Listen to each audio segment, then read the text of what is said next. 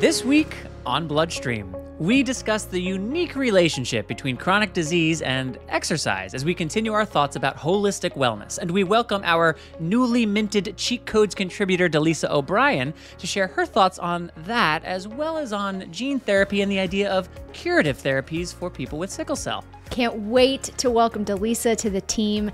Then we round out our episode with a fascinating conversation with Laurence Woollard about the COVID generation using social media for educational purposes and the rise of the e patient. I normally listen to the pod when I'm doing my sort of like stretching routine before my cycle ride. So next time you record, Nice. just think about me stretching my glutes. Ah! Oh, that's tempting, but I'm just going to leave it alone. I'm just going to leave it alone. I was about to say, I was like, Laurence, I, now I'm not going to be able to think of anything else. Hi, all. I am your host, Patrick James Lynch. And I am your other host, Amy Board. As always, Amy and I are podcasters. Podcasters, yes. Doctors, no. Still not yet. Anyway, however, we do recommend that you speak to a doctor before making any healthcare decisions. And hey, reminder that you can watch Bloodstream on our Bloodstream Media YouTube channel, subscribe to Bloodstream on Apple Pods, or stream episodes directly from bloodstreammedia.com. As always, thanks for listening, rate, review, and tell a friend. And hey, welcome to Bloodstream.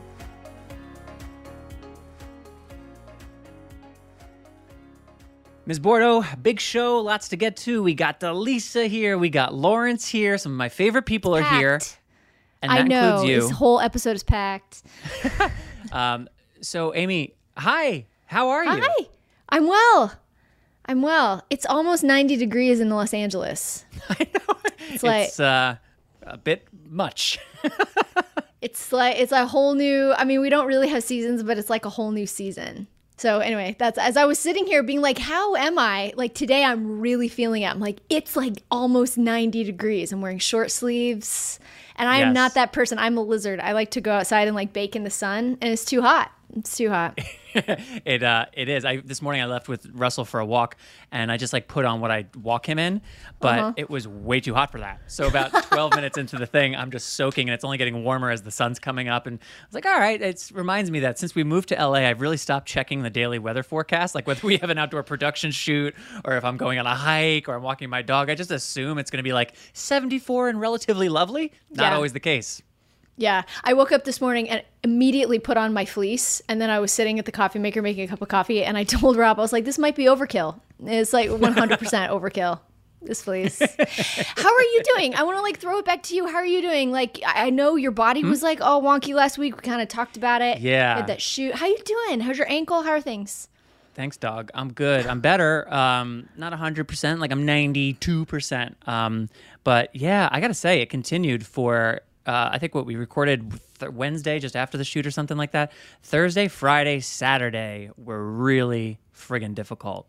Um, I actually posted about that in one of the hemo groups, just asking people for other tips on pain management because I was kind of going through my toolbox and it was like, huh, this is not nothing's changing. It was very strange. It was a, it's I don't want. It's not that interesting a topic to deep dive, but I just had not yet experienced like prolonged chronic pain that was so unchanging. You know, it wasn't getting better. It wasn't getting worse. Yeah. But it was debilitating, and I was like limiting how many times I went up and down the stairs. And like, I have, Natalie's got the baby on one arm, she's walking the dog, she's making food, and I'm just like lying on the couch, going like, "This is not how I want to do life." So, I'm I'm way better now. There was a huge shift Saturday into Sunday, and I was reminded how many times in my hemo life there have been just like these real sharp turns of a corner. And I think mm-hmm. all patients and caregivers out there like know those mm-hmm. moments between totally laid up and debilitated, and then within no time at all, seemingly fine. Yeah. You know, and kids at school being like, "What's wrong? How?" how?" And you're like, "It's a whole thing." I had that experience Saturday into Sunday, so now we're recording this Wednesday. I'm happy to say I'm like 92% better, but man, what what a road! And it was very um, crazy talking about it in the context of a conversation around diet and the importance of that in our holistic health. And now here we are, and we got exercise on the table, and Yeah.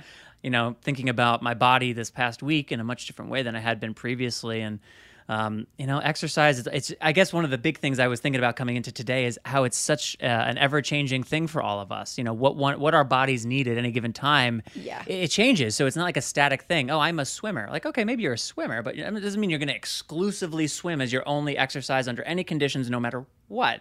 But I am the type of person who kind of gets locked into stuff. So it, it's important for me to remember like hey exercise is something that like needs to be reassessed. You need to like reconsider your relationship to. It's not just plow ahead plow ahead plow ahead. Oh now i have a thing. I have to stop. Let me get back to plowing ahead. Like i'm, I'm having to graduate myself back to an activity level that resembles you know quote Yeah. unquote normal. So that's that's that's how i'm doing today amy I was kind of like to go back way back to what you uh, said, like when you first started talking. I was really kind of uh, intrigued by like I had to go through my toolbox of things, and I kind of wonder like exercise for me. I mean, we can kind of get into it, but exercise feels like a toolbox. Like I've been building my toolbox. I didn't. I didn't really have that when I was a um, like a teenager. I wasn't an athlete. I was a dancer. So you go to class, Right. and so you know I, and i had other friends who were legitimate athletes who knew how to train. So they had like cr- they you know cross training within their you know basketball season or Right, football season programs or and you know whatever. regimens. right all the things. So when they were adults in in life they knew how to run and how to lift weights and Yep. things and i didn't i never did that. So anyway i just think that's interesting and it's it's great that we can kind of like transition into this conversation with exercise Yeah, so let's do just that. And to do that with us, we would like to bring on our uh, friend and Cheat Codes contributor, uh, Delisa O'Brien, who will be back with Amy and I right after this quick break.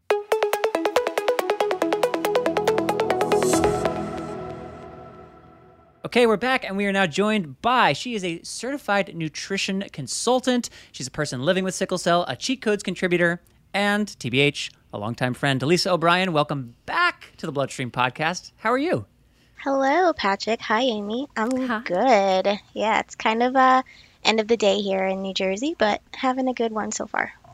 And we appreciate you uh, spending some of those later in the day hours with us to record a podcast and uh, to do two segments as well. I'm doing double duty today. Before we get into this segment on exercise, uh, today's Bloodstream episode is made possible by our partner, Takeda. Moving more is a good move. An active lifestyle has many benefits for individuals with a bleeding disorder, including helping to prevent muscle and joint bleeds. Your healthcare provider or physical therapist can help develop an exercise regimen that's best for you. Check out more tips on how to get moving with Takeda at bleedingdisorders.com. Takeda is a proud supporter of the bleeding disorders community for the past 70 plus years. Wherever your bleeding disorder takes you, Takeda is there to support you every mile of the journey. Once again, that is bleedingdisorders.com. So, Delisa, um, we chatted a bit about this ahead of time, this exercise and its role when managing, like you and I both are, rare chronic conditions. So, I guess as a place that I want to start and thinking about exercise and fitness, there's a lot of ways to kind of like get into it and think about it. For in your opinion, what do you think? Where should we be placing our focus? What's most important to be thinking about when thinking about exercise and fitness? I think, kind of parlaying off of your conversation last week with Alexa, um, we do need to focus more on how people feel versus how you look. So it's more of intuitive, like, you know, how are my how are my joints? You know, um, how how is my my like energy level those sort of things are more important parameters versus thinking about oh i've gained weight and i don't fit into xyz and that sort of like imagery aspect of uh, exercise and fitness I love that. I love that word. I was What just word? about, I just want to I love intuitive. Yes. Intuitive dieting, intu like being intuitive with your diet, being intuitive with exercise, intuitive. I, I really like that. Anyway, back to regular Yeah. schedule programming. I just want No, to say it, my hematologist, like along those lines, I, would always hammer on listen to your body. And I, as a kid, I didn't fully like, I didn't really understand what that meant. And and frankly, even as an adult, I've I've, I've gotten better at it. Um, with age, but I feel like my appreciation for that has really deepened the last number of years, and it's it's connected to that idea of intuition and just what is my body telling me I need, not what is some magazine or piece of clothing in my closet telling me what I need. Um, you know, Delisa, kind of along uh, side by side with that, something I was thinking about this idea of body positivity. And, you know, my personal take on body positivity is that it's important. It's important for people to have self confidence and to care about themselves and care about their body and their, their vessel here in mortal earth. Um, but at the same time, if someone is uh, five foot eight and 475 pounds, I think that person also has a health concern that they need to address in addition to being positive about their immortal being here on Earth. So when thinking about the body positivity, we'll call it movement. What about that's important? What about that is kind of a watch out? And from a health perspective, again, what should we be focusing on? So I think in general, society, we like to diagnose other people, and that kind of needs to stop. um, so it's just like, yes, that was so obesity, gentle. Like that kind of needs to stop.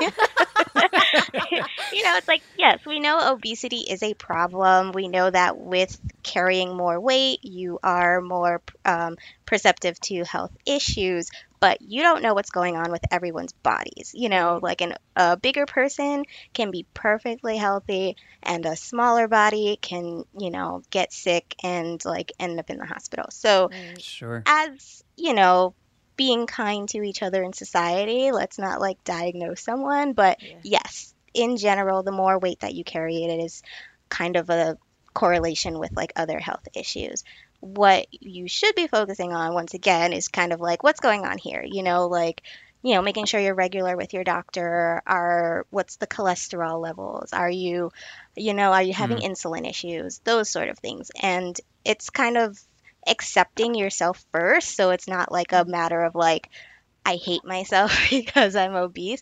It's like, no, I love myself and I'm going to take steps to get my health in better shape so that I can live longer and you know, if you want to have a family or if you want to have a dog, you know, keep up with life yeah. versus just like constantly thinking about the like how you look and how society will perceive you and that sort of like negative negativity. Hmm.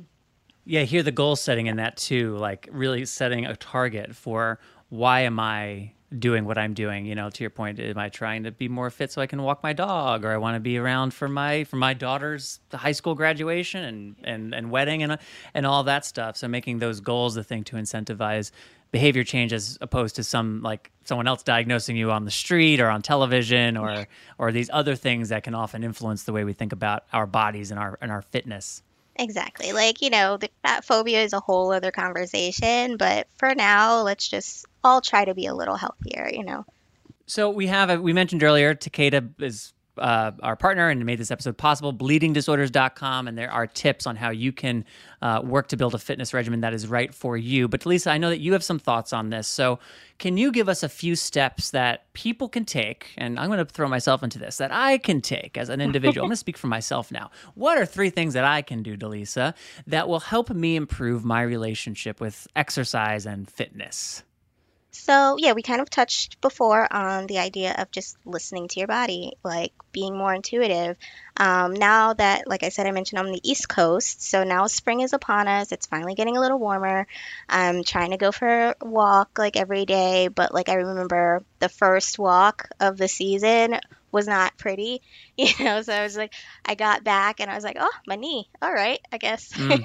Let me just like sit down for like the next day. But I was still proud of myself because I'm like, I got up and I walked. You know, there's science behind simply taking 30 minutes a day to go for a walk, and that kind of helps start kickstart the, you know, metabolism and things in your body. Mm-hmm. Um, so just listen to yourself. Don't necessarily overexert and try to push yourself.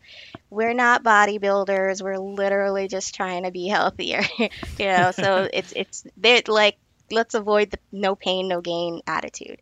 Um, that said, I, like that. I, think it's important to find activities that you enjoy. So, like, mm-hmm. it shouldn't be this miserable act. I think exercise in general, you're like, oh, God. And so if we find things that we actually enjoy, physical movement is physical movement. So, you know, if you are someone who, like I said, starts off with a walk, you know, you can go hiking. Hiking is just like a fancy word for walking in nature.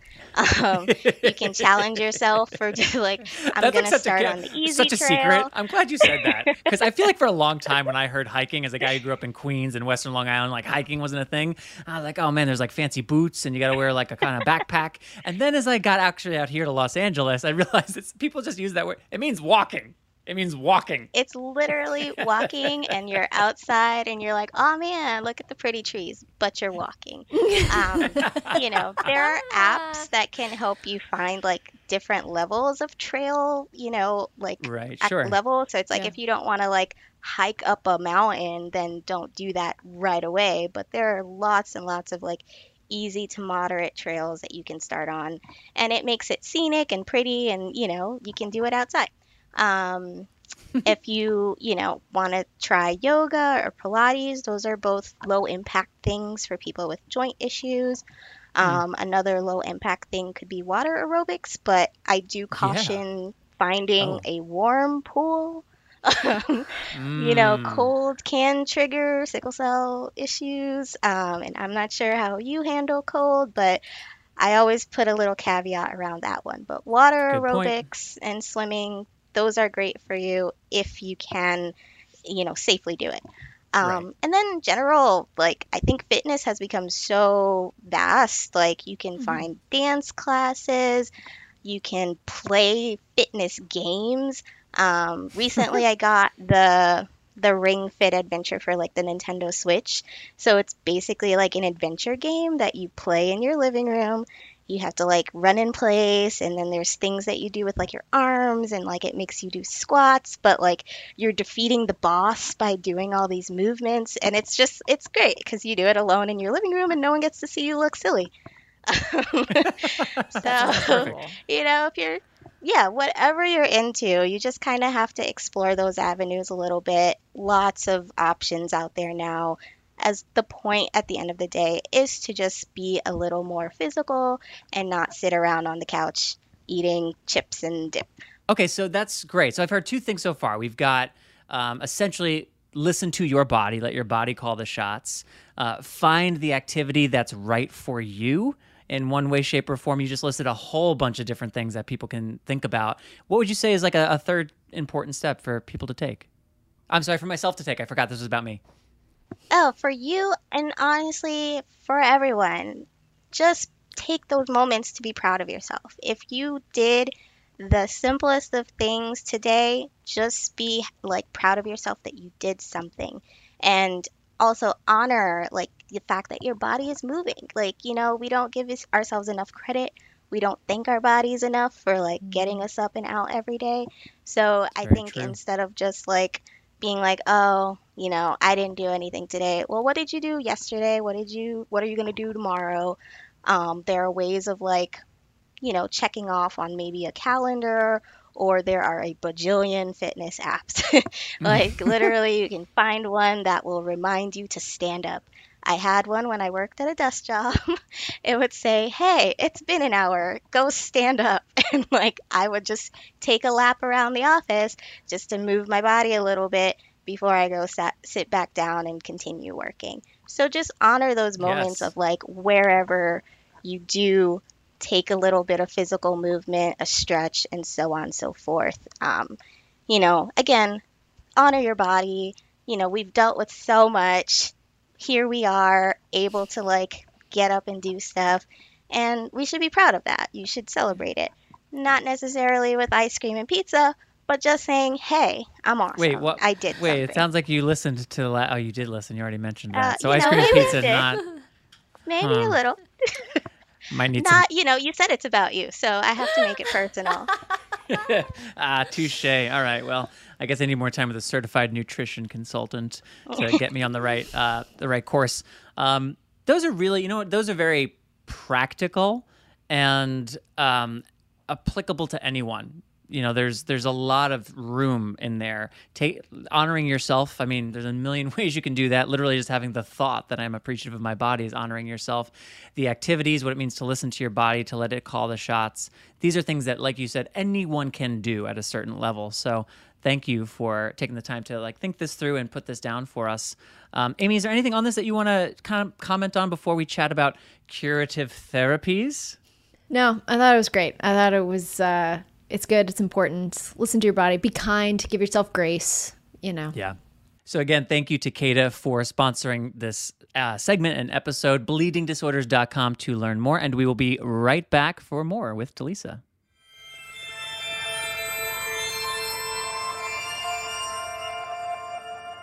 I finally got up and just started moving as much as I could. And I tell people that are dealing with chronic pain the worst thing you can do is lay in bed and not move. So I just force myself to move even when I don't feel like it. Well, I get up early and I try to walk with my husband and my puppies. After I've had my coffee, I will go and do that. The dogs have helped get me up even when I don't feel like it. They get bored laying around and they'll tell me they want to go outside. They've been a good encouragement.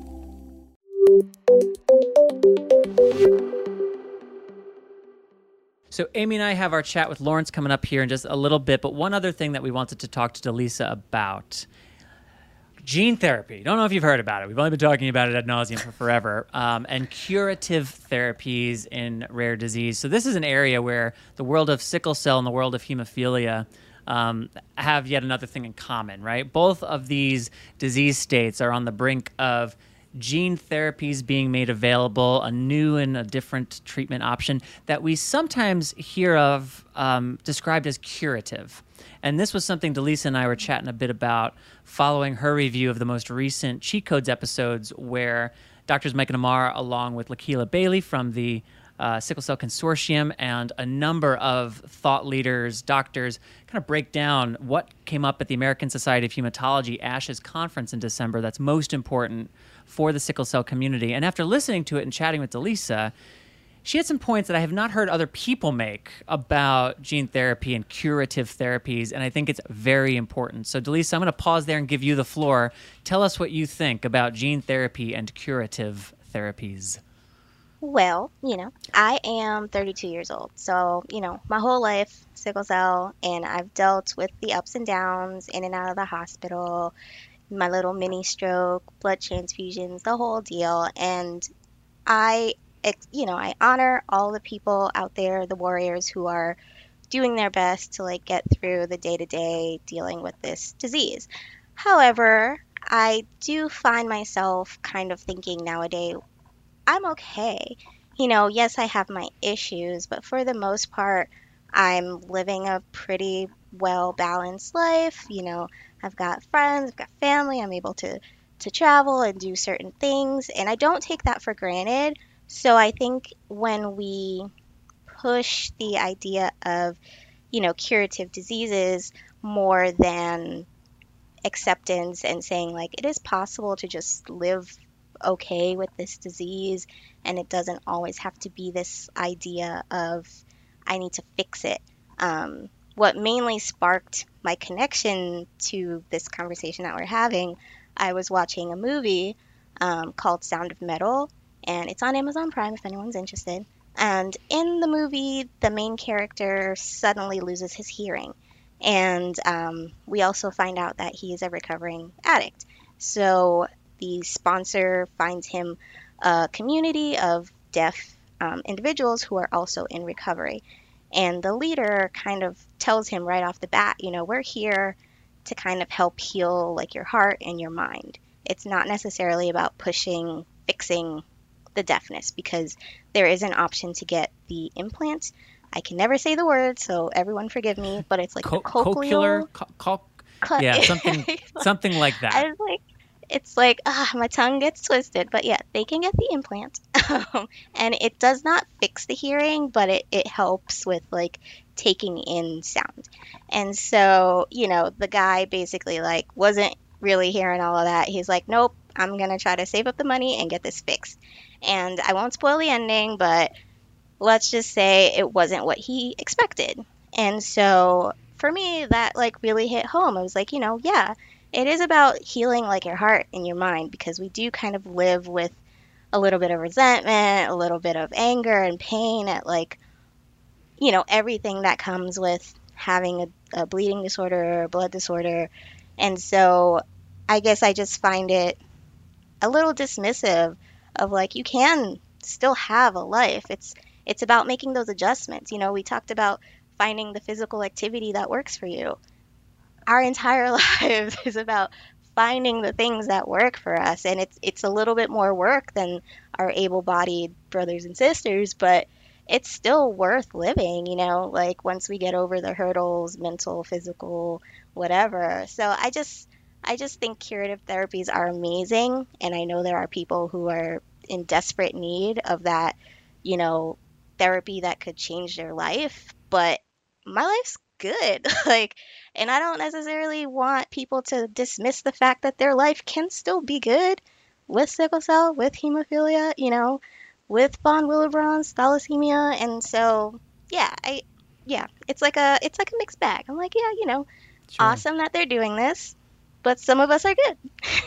Right, right. Which to me is, yeah, awesome that it's being done scientifically, medically. We want to be making these advancements. We want to be able to do more and more and more for all diseases and, diseases and illnesses. But from a distribution and communications point of view, I think that's where the kind of the rubber meets the road. Because I, I, you know, I, I'm not in a race to get rid of hemophilia like you, I'm doing pretty well. I po- it was Doctor's Day this week. I posted about like I'm grateful for all the hematologists who have helped me live a great life. Because born a generation ago, chances are I'd be dead by now. Born in most of the world when I was born, chances are I'd be dead right now. So I'm really happy with like how things have gone instead. And there are a lot of unanswered questions around some of the therapies that are being worked on and and people are excited about and are, are hyped about. So I agree with you that if we simply frame them as like the answer in some way, it is a discredit to everyone who is managing these conditions and has for for all of time. It it it is not to be. It's not supposed to be an alternative. It's an option. I mean, maybe I'm getting semantic, but it's not like we all now do this. No, that's just another treatment option and we should be speaking about it in those terms that's you know amy we've talked a lot about this on the pod i'm curious what, what's your take on all this That that's exactly my thought. I, you know, Delisa, I really like respect where you are, and like I, I, I respect that. I think, I, I think to me, what um, resonates is it. It just seems like you. I mean, this sounds a little deep, but it seems like you are well with your soul. You know what I mean? That you that this is a part of you, and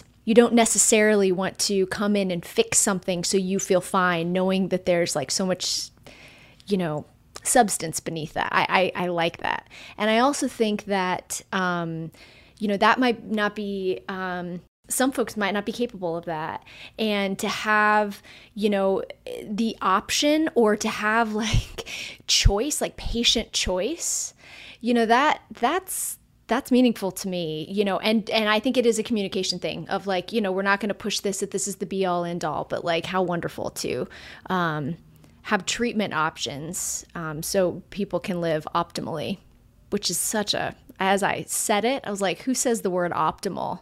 Oh, i mean i do kind of a lot I feel, I feel like it was like in an email chain, optimal, and then I said it. now Ugh. it's plugged in yeah it got stuck in your head yeah, yeah, brutal. delisa have you heard other patients kind of share this perspective or have you heard this kind of thinking bubble up anywhere else I well, yes, actually, because I think you know I'm kind of plugged into different areas. Um, one of my friends works primarily with like children on the spectrum, and I think that area specifically kind of pushes that you know there's nothing wrong with your child if Right. they are autistic. right. you know, like what is so wrong with being autistic? You just have a bigger learning curve. And you know, it's I think that's where it's like for me I'm like, yes. What is so wrong with having sickle cell? I just have a few bigger hills to overcome. And Right. that's kind of where I'm trying to shift my thinking cuz definitely for a very long time it was the woe is me and I want to do what, you know, Serena Williams is doing. Like, no, like this is where Yeah, I'm at, and I'm gonna like excel in my lane. And I think that, you know, we we should just like think of that more for people. Um, part two of the, you know, what happened, what just happened conversation where they were talking more about like, hey, there's a drug that if taken with hydroxyurea could have like like that excited me a little more than like Mm, you know the the whole conversation behind like the gene therapy. Because as you know um, even the episode with dr krish there's a lot to it and that you know is just like more than curing it. And Yes. so i think you know once people kind of start to really delve into the like, well, it's going to involve chemo and it could affect your reproduction, like that stuff was just like, hey, let's say curative therapy is with side effects. right, um, right. It's, it's not it's not A to B, it's A to Z. So We're also talking, you know, usually here about gene addition as opposed to gene editing, the difference being that we are not fundamentally changing the dysfunctional gene. We are adding a functional gene on top. But biologically, like my daughter's a carrier of hemophilia. If I had gotten the gene, if I was on a clinical trial for gene therapy that's being worked on right now, she'd still be a carrier of hemophilia. So again, like, what do we mean when we say the word cure if that can be true too? So I, I'm, I appreciate that you are expressing how you feel about this because I think it's very it's a, it's an important viewpoint, and I would love just like let's keep in conversation you and I about as this landscape of treatment ch- continues to evolve and the communication around it continues to do what it does. I'd love for us to just stay in conversation and maybe bring you back through periodically. Just, hey, what are you hearing now? What are you thinking about? What's going on in sickle cell? And to that point, before we let you go, Delisa, I'm going to put you on the spot a little bit here. I didn't tell you we were going to do this part, but would you mind, as a, a farewell for now, sharing with the audience what it is that you are going to be doing on Cheat Codes and with Cheat Codes, and where can people keep up with you as you do it? Hi, everyone. Um, okay, so I am taking on a patient ambassador role with Cheat Codes. So, um, if you've listened to the podcast, and you should, um, they can be very doctor, doctor, you know, lobbing the ball to each other.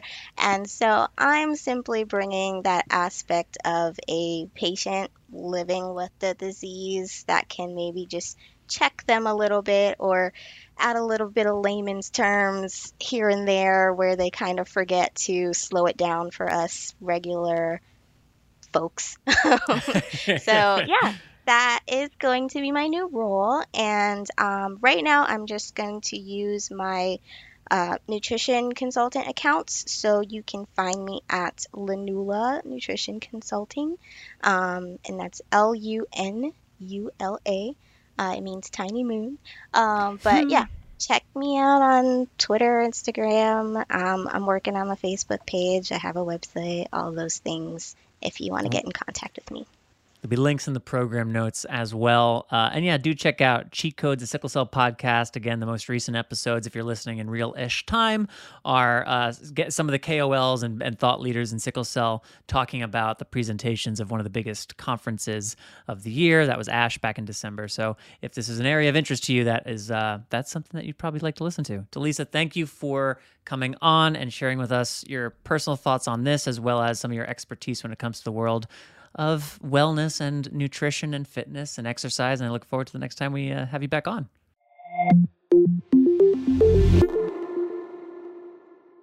All right, Amy and I are now joined by friend and fellow advocate Laurence Woollard from the UK. He's recently published a couple of pieces, one in Rare Revolution magazine, the other in LA Kelley Communications' recent pen in their Bleeding Disorders Resources Review issue. Both articles were great, so we asked Laurence to come on to talk about them both. They're timely, uh, and he is looking at things that, frankly, I don't see a lot of other people looking at in quite this amount of depth. So without further ado, Lawrence, welcome back to the Bloodstream Podcast. Thanks so much, Patrick. So good to see you and uh, meet Amy virtually for the first time as well. So thanks so much for having me on. I know I was about to say, like all of the bullet points of all your amazing stats. Also, never met Amy. We've never met, and now we have. That was at the top, Amy. That was at the top. Come on, that was at the top. Never met Amy, but the That's Amy That's what Board. I thought as well. As Yeah. well. The last time I was on the pod, me and uh, Patrick, we were in your hotel room in Glasgow, right? I remember it very well. That was a bizarre time for me, to be perfectly honest. Yeah. I never got used to being there either. It was just like bright until 11:30 at night. It was so weird. But I, I, I do want to get into the stuff that you've written. But just before, let's do a quick check-in because it has been a few years since listeners heard from you. Uh, How are you? How are your last few months been in this crazy time we're living through? And probably talk too much about to begin with. But just in basic, like, how are you, man? Yeah, I'm, look, I'm really good, and um, I really appreciate you asking. I think you know, for everybody, it's been a really sort of chaotic and sometimes quite vulnerable time. I feel incredibly privileged to have an amazing family and a support system around me. I think from a like a, a haemophilia treatment perspective, it's been also quite interesting where you know, and many people in the community and many listeners in terms of delays in interventions from a health standpoint, I've been mm. dealing with my left ankle, which was really troubling, and I was really hoping to have a radiosynovectomy. Things were sort of pushed back. So, you know, those type oh, of wow. experience, which again, I know that many people in the community have pro- probably been experiencing. But again, just feel very fortunate during this time that my friends and family are all well. So that's the main thing. So, and I just wanted to say as well, Patrick, obviously, massive congratulations to you and Natalie on the birth of Vivian. It's really awesome. Thank you, man. I appreciate that. I had a synovectomy on my left ankle actually 22 years ago, so it's been a minute, but it was immediately beneficial and it's it remains one of the best medical interventions that I've had as it relates to hemophilia. So yeah, definitely. Uh, I'm rooting for you. Let us know when that I'll be curious and my left ankle is my thing too. So on a personal note keep me posted. Yeah, I'm definitely. curious to hear how that uh, develops Thanks. for you. But let's jump in. So tell me about this this article in Rare Revolution magazine. Uh, maybe how did it come to be? And then if you want to take us through it and then Amy and I will I'm sure have a bunch of questions because we already got a list of them right here. Yeah Rare Revolution magazine, it's like one of the first of its kind sort of digital platforms giving a voice to those affected mm. by rare conditions. And it was set up by two sisters, Rebecca Stewart and Nicola Miller, who I think you guys know quite well from having them on the pod last year, right?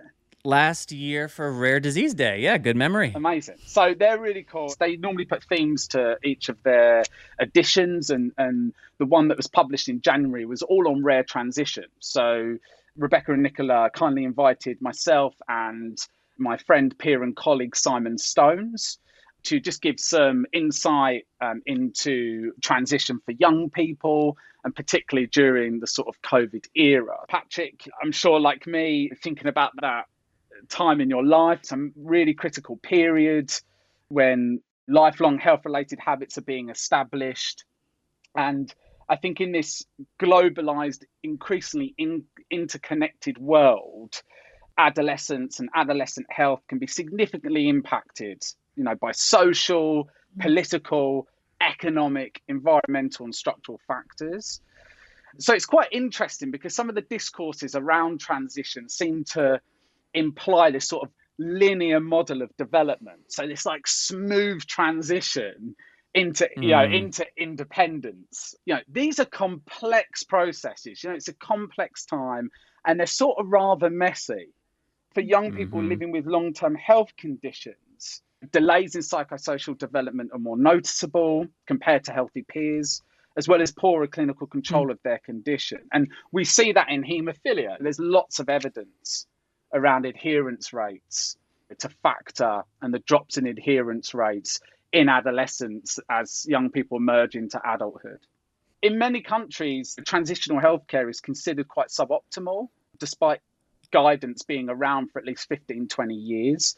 And in more recent times, there's been a push for transitional healthcare to be set in a developmental context known as developmentally appropriate healthcare. And that's really to reflect adolescent and young adult brain development and its associations with behavior. You may be getting to this, Lauren, so forgive me if I'm jumping the gun here, but can you expand on what, what is developmentally appropriate healthcare? What exactly are we talking about there? Yeah, and that's very much that sort of life course approach. So I think it's about responding to young people, not necessarily based on age, but where they are in terms of their cognitive development and their capacity to make sense of where they are in the world.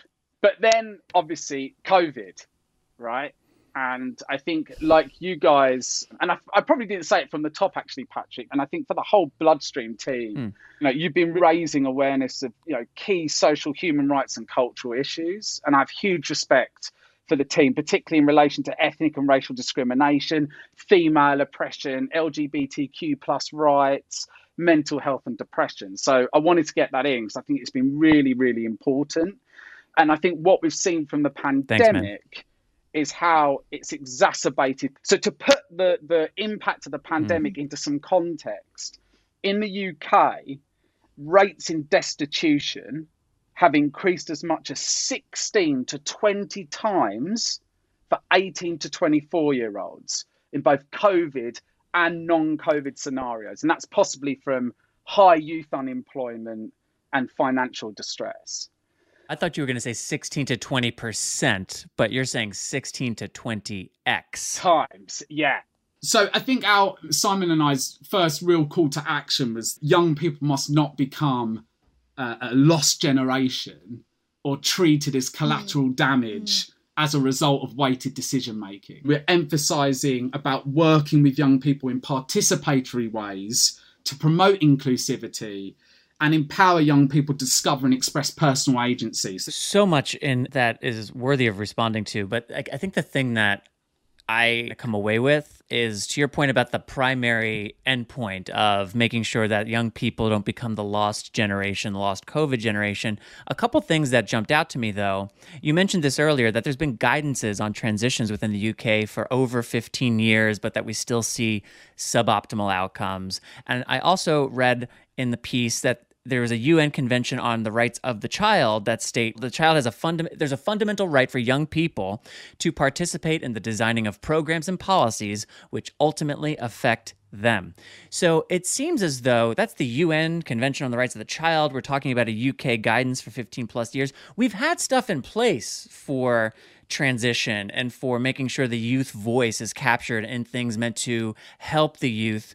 So I guess my question is why has it taken this pandemic to exacerbate the problems? Someone should have done something prior to the pandemic given what you found here in in your research it's a really really great question and point if i look at the uk model of practice there's organisations within the bleeding disorders community. Haemnet, an MDT research organisation led by Dr. Kate Khair, they did a huge program on transition, which I was really fortunate to be involved with in terms of nurse care and you know nurse delivery and care around the transition and trying to really partner adult and pediatric clinics looking at transition coming up with sort of new means and ways of supporting young people. So you're right to say obviously at a national level there's lots of work going on and nhs forward review and things like that.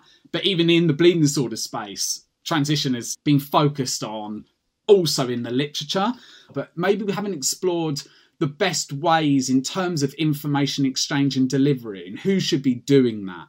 And I think very much mm. around sort of peer led models of practice, peer led education, peer mechanisms within the clinic. And at the moment, there isn't such that. You know, if I look back to 16 when we transitioned here in the UK to adult clinic, I mean, overnight, mm overnight I went from the paed clinic to right, suddenly right. outpatients in London, huge outpatients department, hundreds right, of people, not just isolated to my condition. And you're being bounced around different rooms to get weighed. Then you're seeing the physio. You've got to wait a little bit. You might not even see your consultant. It might be a locum doctor. So, to summarize that and answer your, your question, again, it's very multifaceted, but I think we should be exploring more meaningful ways of how we support young people, particularly through peer mechanisms. I agree. And I'm really struck. I, I think labeling this generation, the COVID generation, is so astute because I feel like these folks, these teenagers going into young adulthood, these young adults are going to have now this like two year gap in terms of any structure and any programming. Just like you said, peer to peer interaction. Here in the States, so much of our peer to peer in the hemophilia bleeding disorder space is summer camp. These like events that are mm-hmm. like annual get togethers, annual spaces where leaders can really shape their youth, and all of that's done virtually. And I can imagine as a teenager, just feeling you're isolated already because you have hemophilia and maybe no one understands, but then you're just at home and how that can trickle down into mental health. I just think it's going to be very interesting how we as a society, not just with rare disease, but with that young adult age group, you know, what it's going to be like to miss those two years. It's a great point. I think at the last, I think it was at EAHAD, meeting, mm-hmm. I actually asked during a COVID session about whether they were going to do any sort of longitudinal assessments on the impact of clinics yeah. during the pandemic. But actually, more importantly, whether there's going to be any studies looking at the impact on obviously not only the community, but maybe specific demographics and cohorts. Maybe that's something for, for me to look into to see if anybody's exploring that impact on young people. Um, you know, a large part of that, and again, it, it might come on to the the when we when we discuss social media use. I feel a transition coming up. I do too. Um, I was like, I feel it. but I think a large part of it is engagement. A large part of it is engagement. We talk about these Yeah, processes of like activation in terms of your care and you know making sense of your choices, but we talk, also talk about engagement, engagement in the community, engagement in the clinic. I I feel like, and particularly with the sort of the, the treatment paradigm, and obviously specifically speaking about haemophilia, it's been very much geared towards one of convenience. And i think we've very much had this sort of um, within clinic this idea of trying to support people to go and live their life. Don't let haemophilia lead you you lead it. And wholeheartedly behind that principle but I think now at this point where obviously the treatment landscapes change, I think suddenly everyone's a bit like, hold on, now we need to educate everybody. And we're suddenly having to mm. find all mm. these people that have basically spent now they're in their adolescence spent 15 years just doing what they've always thought they've done and and not necessarily having the peer validation because of the lack of opportunity to actually meet others like them. To your point about support for peer-to-peer opportunities that that is certainly lacking. I know that's something that you are adamant about the importance of and have been for a long time. I share that with you and that's definitely uh, uh, getting into our next topic here in the next article on social media and p2p the one thing i did just want to kind of bullet you're talking about engagement. I found myself on another podcast yesterday talking about this when asked why we do what we do we believe in empowerment, right? We think that's important so that people can take agency in their lives and live as fully embodied people. Well, empowerment's the result of education, right? Once you learn stuff, then you actually can take some agency into how you want to apply that information to your life. Education comes when there's engagement. It doesn't happen in a silo. You don't wake up and just get educated. There has to be something engaging you in order to educate you so that you can be empowered. And here's where I come in. How do you engage people? You entertain them. And that's the thing that for a decade I've been talking about. And for the first few years was a lot harder for some funders and supporters to get their head around because entertainment is seen as a dirty word, whereas I see it as the gateway to everything else. So, sure, you can write education down 12 times in that one pager, and you can talk about empowerment till you're blue in the face. But to your point, if people aren't engaged, who cares? And if you think you've got a better tool than entertainment to engage them, use it. All right, let's transition to this article on social media because it ties into all this too. Give us the overview. What what was this article kind of focusing on? What was your primary goal with this one? Yeah, no, honestly, thanks again. And um, first of all, I have huge respect for Laurie Kelley. Laurie is you know, LA Comms, LA Kelley Comms, and, and you know um, is the senior editor of, of Pens. So she's an absolute titan of the community. So I was delighted when me and Laurie caught up and she said, "Would you like to do something for the upcoming Pens?" I, I, I also understand they've got it's been going for 32 years. Isn't that wild? Isn't that? that is just mad? And also, actually, one one last thing as well, I forgot to say. Laurie's article review process was the most comprehensive and tough review process I've ever been through. Ever. I believe it. Like more than the haemophilia mm. journal. And I believe even without like speaking on behalf of Glenn Pierce, I even understand that Glenn said exactly the same thing. And this is like Glenn Pierce. But I guess it reflects the, the quality of, of what they publish. So, you know, it's only a That'll good get, thing. get, get you 32 years. You don't get to 32 years without investment like that. Exactly. But as you said, like it links really well with the COVID. So, you know, with lockdown and strict physical distancing, it's meant that more people uh, are using digital social networks to interact and, and, and share information and on a historic and extraordinary scale. Also, it's demonstrated the potential of conveying important health messages as well as challenging some key issues like mental health stigma but also like obviously for many people in the uh, bleeding disorders community under lockdown decreased physical activity may have negatively impacted their joints and muscles so we've also witnessed patient advocacy groups um, adopting and improving virtual operations and e-learning approaches using social media to promote their members' well-being. But i think even pre-covid social media has been promoted as an inexpensive means for patient education. And speaks to what you said, Patrick, about enabling and empowering people and consumers in their health and healthcare. And this is particularly significant for people living with chronic conditions where management and care can be supported and fostered through peer to peer interaction and validation. I think we all know Professor Mike Makris from Sheffield, UK, right? The Mac. We certainly do. The infamous, the one guy who won't come on this podcast. he still hasn't come on. He still hasn't come on. too. Open invitation. No. Open invitation. This is a call to, to action for hashtag return of the Mac to get on the pod. Maybe we got to start a campaign. Maybe we just did. I don't know. Anyway, keep going. I didn't mean to sidetrack with that nonsense. Prof. Makris has become an influencer in his own right, and he published a paper on Twitter in haemophilia last year where he said information is no longer a privilege, and the time when patients are more up to date and better informed than their doctors is already here. I think that's yeah, I think that's a really powerful quote. An American physician, Dr. Tom Ferguson, first coined the term e-patients to describe individuals who are equipped, enabled, and empowered and engaged in their health and healthcare decisions. And he envisaged healthcare as an equal partnership between e patients and health professionals and systems that support them. So I think when we looked into the evidence around social media use within the bleeding disorders community, there's still quite a lot of limited concrete results indicating whether and how social media use significantly improves patient outcomes. So, from my own sort of lit review, the reporting in haemophilia is quite scarce. But I did uh, come across one paper which was a- an attempt to increase awareness of von Willebrand disorder.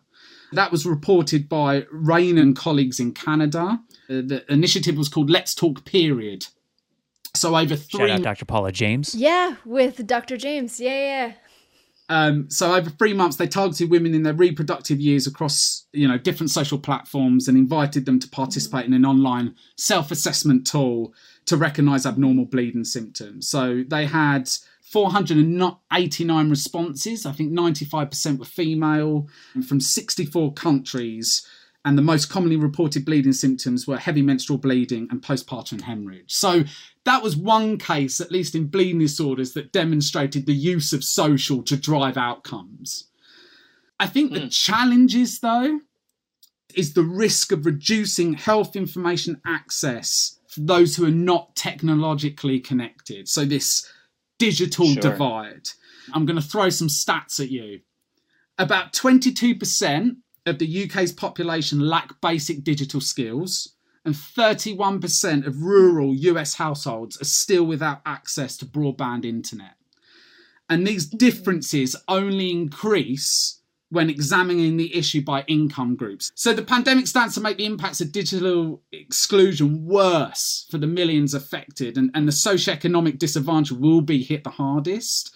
With e health, so health information from ele- electronic sources, it requires a skill set, a literacy of its own to appraise and apply the knowledge gained in addressing and solving a health problem. And digital literacies and internet connectivity have been called the super social determinants of health because they address all other social determinants of health. So, for example, applications for employment, housing, and other assistance programs, each of which influences on individuals' health, are increasingly hmm. and sometimes exclusively accessible online.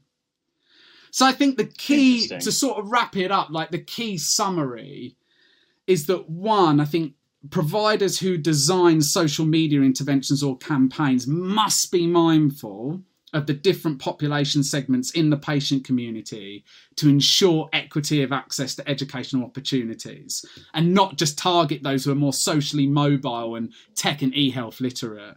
And second, I think there's still a strong need to examine not only how to tailor and deliver more effective and responsive patient education through social, but also how to assess its impact on patient health, uh, patient health outcomes. I remember doing a piece on Generation Z and about waking up young people to new treatment possibilities.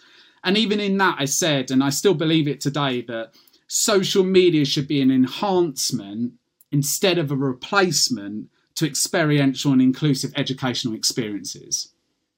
Yes, I you know that too feels hand in hand with the discussion about hybrid models going forward for things like patient conferences and having learned so much about virtual and distance learning that can be done remotely. That seems like it goes hand in hand with this idea of social should not replace another educational mechanism, rather be a complement, be an amplifier, be another tactic, be another rung in the ladder, so to speak.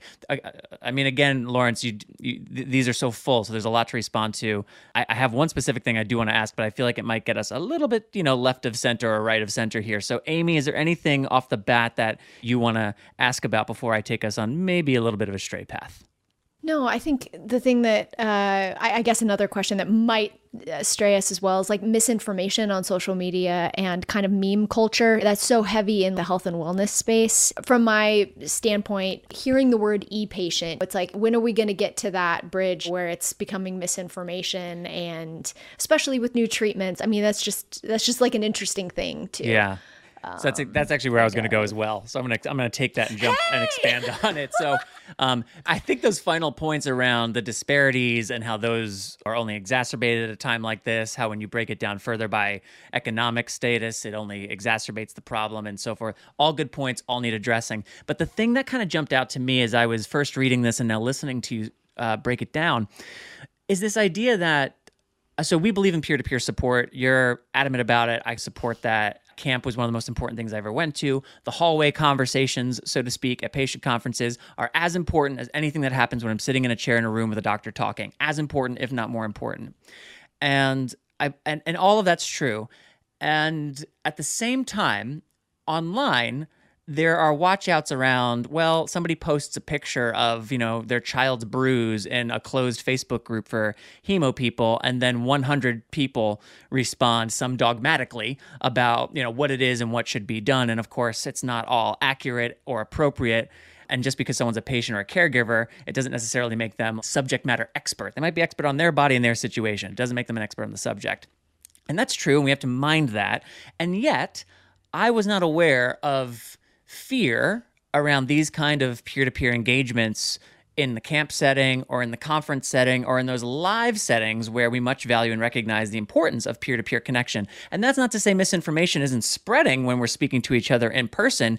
It's just to say that it seems as though we are more sensitive to that misinformation spreading online and sometimes use that as a cudgel to knock online interaction, online in education, social media stuff. So, I guess if I could land this in a question, h- how do we balance the importance of peer to peer education, both live and online, while also recognizing its limits and making sure that we are protecting against too many voices actually muddying the waters when it comes to education. And they're great points. And, and I think it's a, it's a really challenging question. In the article, for instance, we talk about armchair epidemiologists, and we've seen a lot of them over the COVID space. And I think you're, you're right, Patrick. Sometimes when I observe, um, and in particular caregivers, and you can understand why because of that initial period in terms of their child's life and, you know, the concerns, the worries, the trauma, the pressure.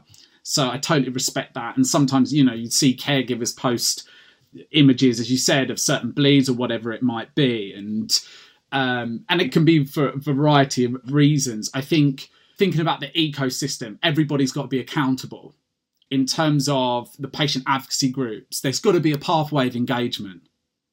So there needs to be somehow, you know, a way and means, whatever background you're from, as you said, whatever sort of demographic, cohort, whatever it might be, there's got to be a means and way of ensuring that that individual or family can seek support in the right way. And there's a pathway of engagement to other opportunities that are going to support that, not, that knowledge acquisition. Whereby that then that can trickle mm, down, mm-hmm. or they can then go and inform their peers, or whatever it might be. So I think, I guess that'd be my first point that there's got to be that pathway of engagement. And, and from the top, you spoke about this that it's about buy-in, isn't it? And providing a, a, consistent value proposition, isn't it? Why do I want to engage in this organization mm-hmm. or this content? And I think exactly. sometimes what we see happening is very ad hoc, very standalone, rather than, you know, again, take young people, for instance, rather than a systematic program of educational deliverables, which is taking young people on a journey that they can access episodically when they need to, when they would like to, and have a space then through a trusted source like a patient advocacy group to engage with their peers in the right setting that could then be facilitated through peer leaders. You know, something to that effect. But also, I think, I think as well, the clinic. There's got to be a lot of accountability on the clinics. The clinics, I mean, Patrick, you spoke about entertainment being a gateway, and uh, you know, I, I totally agree with mm-hmm. that. I also see the treatment centres as the gateway to access holistic support and services. They're the main, they're the main place that anybody living with a bleeding disorder is going to interact with in the first instance. And then the main place that you hmm. visit, whereby you may be surrounded by others like you. So treatment centres are pivotal to ensure that people are aware of community engagement and activities that are going on, one. But also, two, and I don't know how much this applies to a US setting, so forgive me, but I certainly look, you know, here, for instance, in the UK and sort of the European model, I would love to see more support from the advocacy groups supporting regional centres to host local events and engagement initiatives and educational opportunities to support that local community cohesion, you know, that grassroots activity to build the community locally around that sort of hub. We don't see enough of that. And and again, that's probably related mm. to resource restrictions, capacity and time of the nurses and the physicians but I'd love to see more support because I think that is where that sort of ground up approach. I think that's where we're going to get more, at least again from a UK's perspective. I see that as a means of way of being able to access people and reduce barriers to engagement. Yes. You know, I will say that here in the States, there has been a concentrated effort to do that, to build those local regional chapters. And it was to the National Hemophilia Foundation's credit, like a decade ago, started an initiative to pump resources into local chapters, to build them up, to have sustainable staff, to hire staff. So many of those organizations were volunteer led and the outcomes that we've seen over the years i mean t- to see the chapter network now uh, I, I was a chapter leader for years and i kind of got in right at the beginning of that and to watch it grow and the sustainability the sustainability of the board of directors and then the increased relationships with those treatment centers has been really wonderful to see and i agree with you. I think it is crucial. It is a grassroots effort and it, it kind of depends on relationships. If you know a patient family has those personal good solid relationships with clinicians or the chapter leaders or both or if one is strained find your way through that and i think bringing it back to the social media thing the the not the problem, but like almost the challenge I see is when you have strained relationships on either side, social media becomes a place where you get your information. And to be, I don't, just aware of where you're getting your information to double check. Just like you know patrick said sometimes in those groups it's it's just a little dicey. I, I think so much of this is built on relationships and trust. But in terms of that grassroots effort here in the states i've been really impressed with it over the last couple of years to nhf's credit. And that's really and it's really really pleasing to hear. And i think i don't know what it says but i would certainly say thinking about the uk and european context we still have no formal educational programs related to anything related to self-management related to new hmm. treatment options none hmm. Wait, how is that possible? i don't know yeah i feel like you guys I, yeah I don't know. Yeah. I don't know. Yes. And and I've been going on this for for a few years now. When I've challenged certain KOLs on it, for instance, the, the response we often get is we tried it, it didn't work. We tried it and not many people turned up. And my always my thought process is, but how did you try it? What Yes. was the message recall? How did you market and promote the opportunity? Who was behind it? How was it being delivered? So we need to address that. And I think some of the patient advocacy groups, total props and respect to them in terms of having to move online. There has been many different sort of webinar opportunities. Even for me, being able to access other countries' webinars that probably I wouldn't have been able to if I had to go there in person. So there's been huge advantages. I guess it's just that how do we ensure that more people who aren't necessarily engaged have access to these opportunities? How are they aware about them? Why would they want to attend them? What does it mean to them? How can then they apply that knowledge within their own setting, their own healthcare journey? You know? And how do we measure success with that? We're a very isolated, spread out community. I, I remember when I was in Colorado, we would have these strong Denver education programs. And then when we would go over to the Western Slope, there would only be maybe nine people there. But that measure of success, knowing that there was such a smaller number in that rural area, was so valuable, even though it was only nine people there. So it's like, how do we measure success? I think it's a really good point, Amy, because what I find really surprising as well is that there's such a lack of measuring outcomes of interventions or programs mm-hmm. or initiatives. And, and I don't know whether that's because of capacity or whether there needs to be more, you know, capacity building to support people in terms of learning how to actually deliver a program and what measures to use to realize whether it's actually having any benefit to the community. Why have you considered or developed a certain initiative? Where is the demand coming from? How have you assessed that demand? And then again, how have you incorporated those voices into the planning and delivery of that project? And then, are we seeing any outcomes, whatever that might be, whether it is psych- psychosocial, whether actually there are any health, you know, impacts and benefits, whether short or long term? That that kind of structure, I haven't seen, at least over here. And I think this is where the challenge becomes of thinking about digital solutions and whether that's too much of an easy route. Because the question still comes to how are people going to be aware about that digital solution?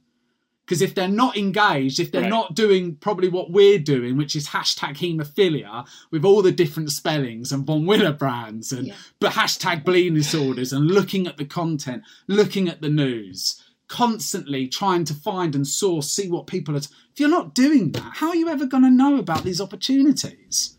Right. When really big documentaries get made about hemophilia, but that's a whole. Although I'm only sort of kidding, right? Oh. Like again, it comes back to entertainment and media, and you know, 100%.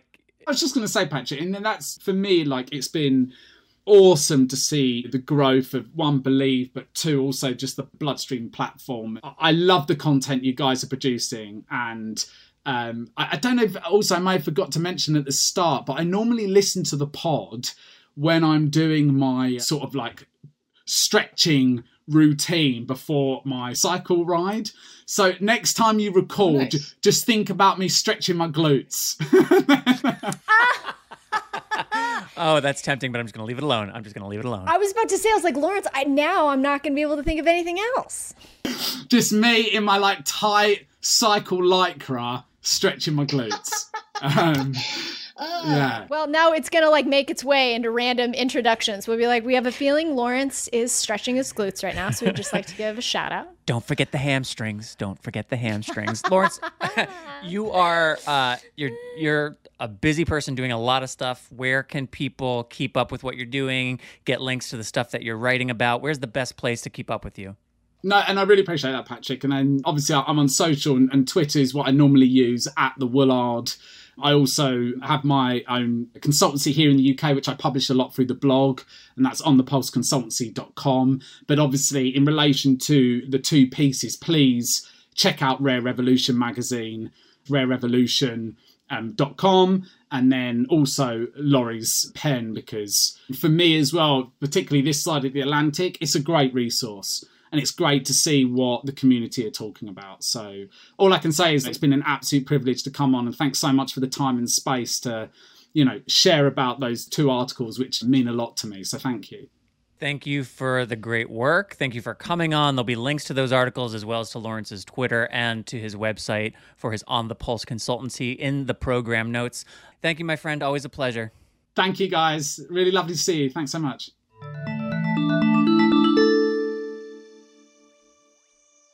Thank you, Laurence, for coming on and sharing your uh, energetic and passionate brilliance with us. I so appreciate the work that you do. Links in the program notes for either of those articles or the social channels as we just discussed. And going back to earlier in the pod, Delisa, again, thank you for coming through. There's links in the program notes so you can follow her and her nutritional work on the interwebs as well. Ms. Bordeaux, what do we have going on next week on Bloodstream? Ugh. Next week is going to be great. We have Ryan Gielen.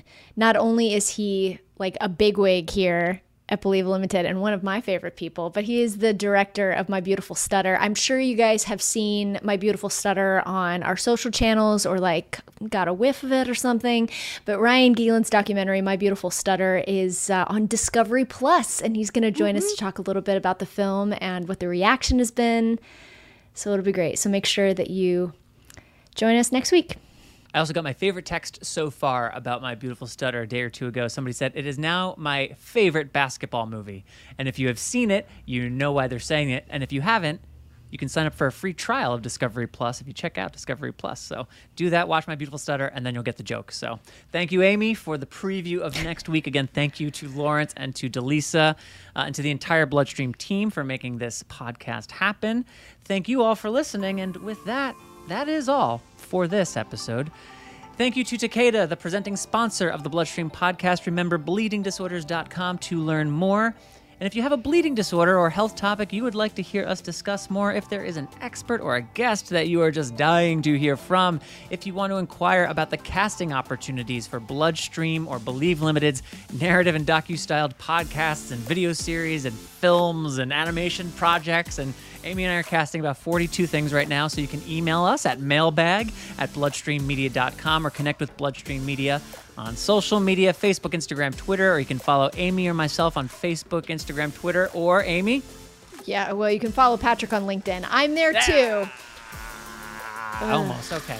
Shout out to all the committed uh, LinkedIn users out there. Check out the program notes for this episode in your podcast player or on bloodstreammedia.com, where you will find links and information related to the stories and segments featured on this episode. I am your host, Patrick James Lynch. And I am your other host, Amy Board.